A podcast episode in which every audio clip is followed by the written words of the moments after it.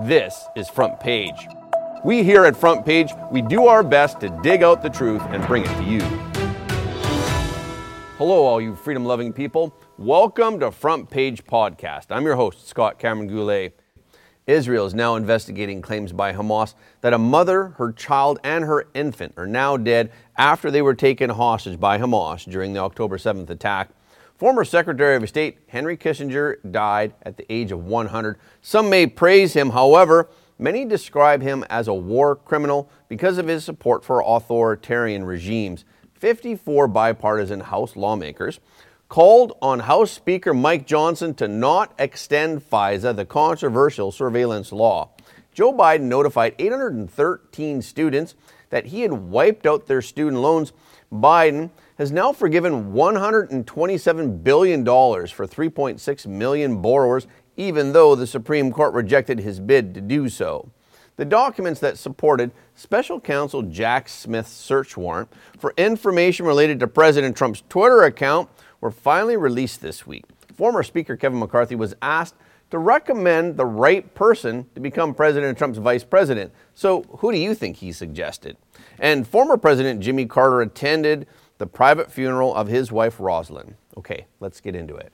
Among the Israeli hostages that were kidnapped by Hamas was a 10 month old Israeli baby boy named Kfir Bibas.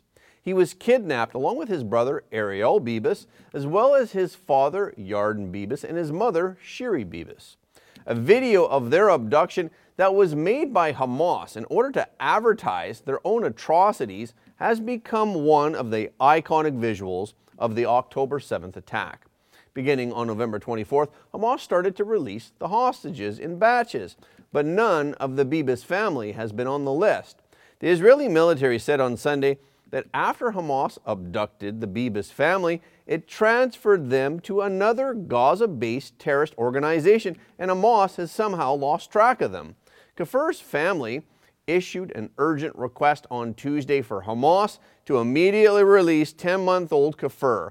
The family is concerned that he has not been given proper food or formula since his abduction. On Wednesday, the Al Qassam brigades responded by claiming that the children and their mother were killed in the last Israeli airstrike in the Gaza Strip. A few minutes after Al Qassam brigades released the news about the Bibas family, a senior Israeli official who was holding a briefing at the time said that he hoped that it wasn't true and that there was no indication from the Israeli side that they had been murdered. In a statement, the IDF said that it was investigating the report. The statement reads IDF representatives spoke with the Bibas family following the recent reports and are with them at this difficult time. The IDF is assessing the accuracy of the information. In an interview with Israel's Channel 12, Shiri's cousin, Jimmy Miller, said Hamas took them alive. Hamas is responsible for their health, and Hamas needs to give them back to us alive. The IDF statement added Hamas is wholly responsible for the security of all hostages in the Gaza Strip. Hamas must be held accountable. Hamas's actions continue to endanger the hostages, which include nine children. Hamas must immediately release our hostages. Past reports of the deaths of hostages have turned out to be erroneous, so we also hope that this bad news about the Bibas family is also false. On Wednesday, former Secretary of State Henry Kissinger died at the age of 100 at his home in Connecticut. Kissinger, who was a German born American diplomat, played a key role in shaping U.S. foreign policy during the late 20th century. He served as Secretary of State for two presidents. During President Nixon's term in the 1970s, Kissinger participated in many significant global events. Kissinger also engineered the opening of relations between the Chinese Communist Party and the United States during the Cold War in the early 1970s. His efforts also led to arms control talks between the United States and the Soviet Union. In addition, Kissinger increased ties between Israel and its Arab neighbors. His 1973 Paris Peace Accords also ended the Vietnam War that led to communist conquest. In fact, President Nixon appointed Kissinger to be his national security advisor after winning the 1968 election on the promise of ending the Vietnam War. That process was a long and bloody process. Some may praise Kissinger, however, many describe him as a war criminal because of his support for authoritarian regimes, especially in Latin America. Yet it remains unclear to what extent the United States supported the 1973 Chilean coup that ousted Salvador Allende, a support that led to the establishment of Augusto Pinochet's military dictatorship. According to a 1975 Senate committee investigation, the U.S. participated in covert operations in Chile during the 1960s and 70s. However, the investigation found limited evidence linking the U.S. government to Pinochet's coup. After Nixon resigned from office in 1974, Kissinger's role as the architect of U.S. foreign policy declined. However, he remained a diplomatic force under President Gerald Ford, and he continued to express strong opinions until his death. Despite celebrating his 100th birthday in May, Kissinger continued to be active. He participated in White House meetings, published a book on leadership styles, testified in front of a Senate committee on North Korea, and he met with the CCP leaders in Beijing on July 20th. However, Kissinger faced restrictions on his travels in his later years. This was because other nations attempted to question or arrest him regarding foreign policy decisions. He was also criticized for his paranoia and egotism by former President Gerald Ford, among others. Ford once called Kissinger a super secretary of state, saying that Kissinger had the thinnest skin of any public figure he had ever known. In a letter on Wednesday, 54 bipartisan House lawmakers, including Democrats and Republicans, conservatives and progressives, called on House Speaker Mike Johnson in order to not extend FISA, the controversial deep state surveillance law.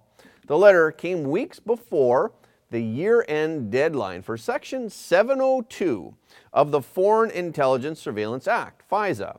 Section 702 is a law that allows intelligence agencies to collect the communications of targeted foreigners. Section 702 also could lead to targeted surveillance of Americans' private communications. Privacy advocates consider this section to be a runaround the warrant requirement of the Fourth Amendment for searching Americans' communications. Section 702 will expire at the end of 2023. However, the 54 House lawmakers said that Speaker Mike Johnson, House Minority Leader Hakeem Jeffries, Senate Majority Leader Chuck Schumer, and Senate Minority Leader Mitch McConnell should not pursue a reauthorization of Section 702.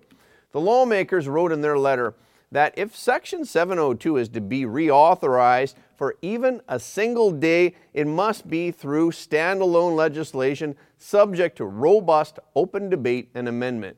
The congressional letter comes after Mike Johnson's office refused to confirm Matt Gaetz's claim that Section 702 will not be reauthorized. Gaetz also claimed that the legislation would be tackled in a single subject bill. However, some lawmakers involved in the process consider the extension of Section 702 to be necessary. But even a temporary extension would grant a one year certification for Section 702, much to the dismay of privacy oriented citizens. On November 28th, Joe Biden notified 813,000 student loan borrowers via email that their debts had been wiped out.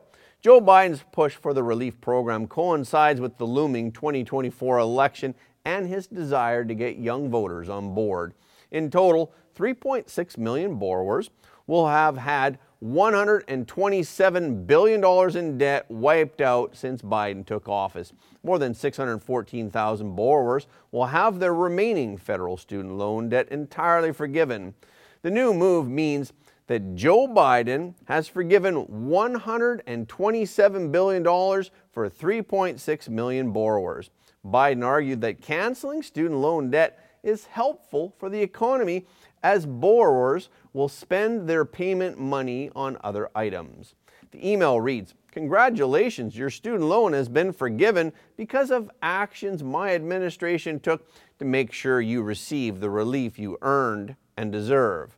The emails came despite the fact that Joe Biden's previous plan to cancel $400 billion in debt was rejected by the Supreme Court in June. Since then, the Biden administration has sought other ways to deliver on its promise of student loan debt relief he has been relying on a number of different programs. These programs include Public Service Loan Forgiveness and the SAVE Plan, which lowers payments by tying them to borrowers' income. However, it's worth recalling that earlier this month, the Biden administration received a big blow from one of its own agencies. This was because the administration failed to put strong anti fraud safeguards in its original plan. The Government Accountability Office exposed shortcomings in Biden's student loan forgiveness plan, saying that it opened the door to fraud. In addition, the Government Accountability Office said that the department approved over 12 million borrower applicants without evaluating the accuracy and outcomes of its application process. And 2 million students were set to be automatically approved based on their self reported income without the Education Department verifying their income or ensuring their eligibility.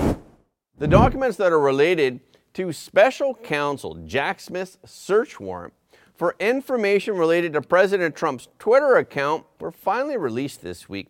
More than half of the search warrant pages were totally redacted, however. This means that the pages appear like a black rectangle with no text. The documents, however, did reveal that federal prosecutors wanted President Trump's search history, his blocked users, his mutes, and his tweet drafts. Smith also demanded information on all Twitter X users who have interacted with President Trump. The warrant asked for all information from the Connect or Notifications tab for the account, including all lists of Twitter users who have favorited or retweeted tweets posted by the account, as well as all tweets that include the username associated with the account. The warrant also asked for Twitter to hand over advertising information, including advertising IDs and activity and ad topic preferences, President Trump's Twitter search history, his direct messages, and the content of all tweets created, drafted, liked, or retweeted between October of 2020 and January of 2021 were also requested. The warrant was sent to Twitter along with a non disclosure order. The order told Twitter not to notify President Trump about the government's search. In an appeal, Twitter objected to the non disclosure order. They argued that the order was in violation of the First Amendment and the Stored Communications Act. However, their challenge failed. Details of the warrant were released earlier this year, and then the actual warrant was released by a court order this week. This was after multiple news organizations petitioned the court to have the warrant released to the public in August of 2023. The Department of Justice's court filing from earlier this year that opposed Twitter's attempt to tell President Trump of the search warrant was also released this week. The court filing also tried to argue that Twitter was using the First Amendment as pretense. Twitter apparently wants the court to place Twitter's economic interests over the court's findings in the non disclosure order and the integrity of the government's ongoing investigation. The court should deny Twitter's motion. On Wednesday, former Speaker Kevin McCarthy recommended that President Trump select Nikki Haley as his running mate. During the New York Times Dealbook Summit, McCarthy was asked to select the right person out of three options to become President Trump's vice president. These options were Marjorie Taylor Greene, Vivek Ramaswamy, and Tim Scott. McCarthy said that if he were advising anyone, he would choose a vice president who is about adding, not subtracting.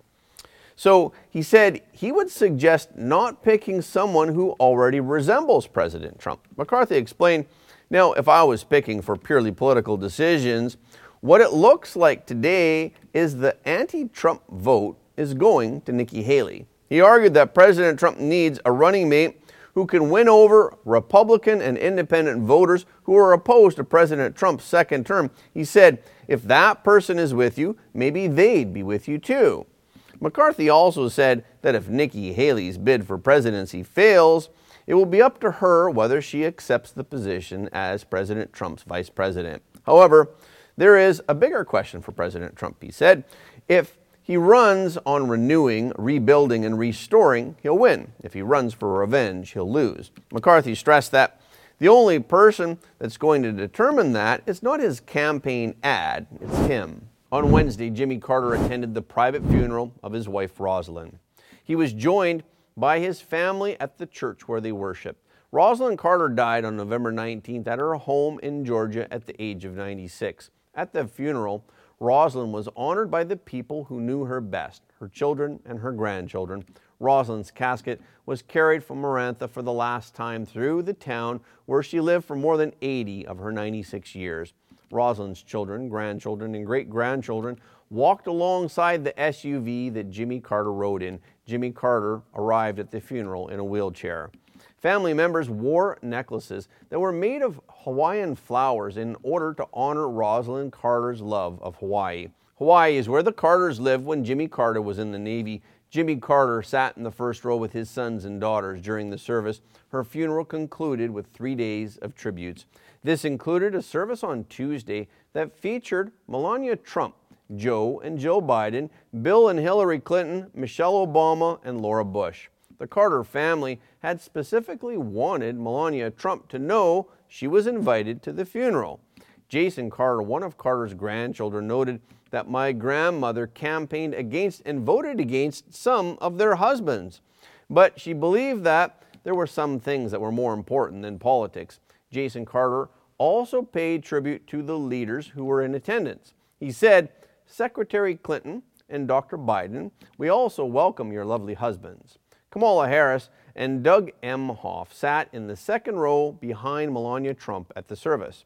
Georgia's Senators Jon Ossoff and Raphael Warnock were also in attendance, as was Georgia Governor Brian Kemp. During her eulogy, journalist Judy Woodruff greeted the front row by name. She said, Rosalynn Carter would be so pleased to see that she brought all of you together on this day.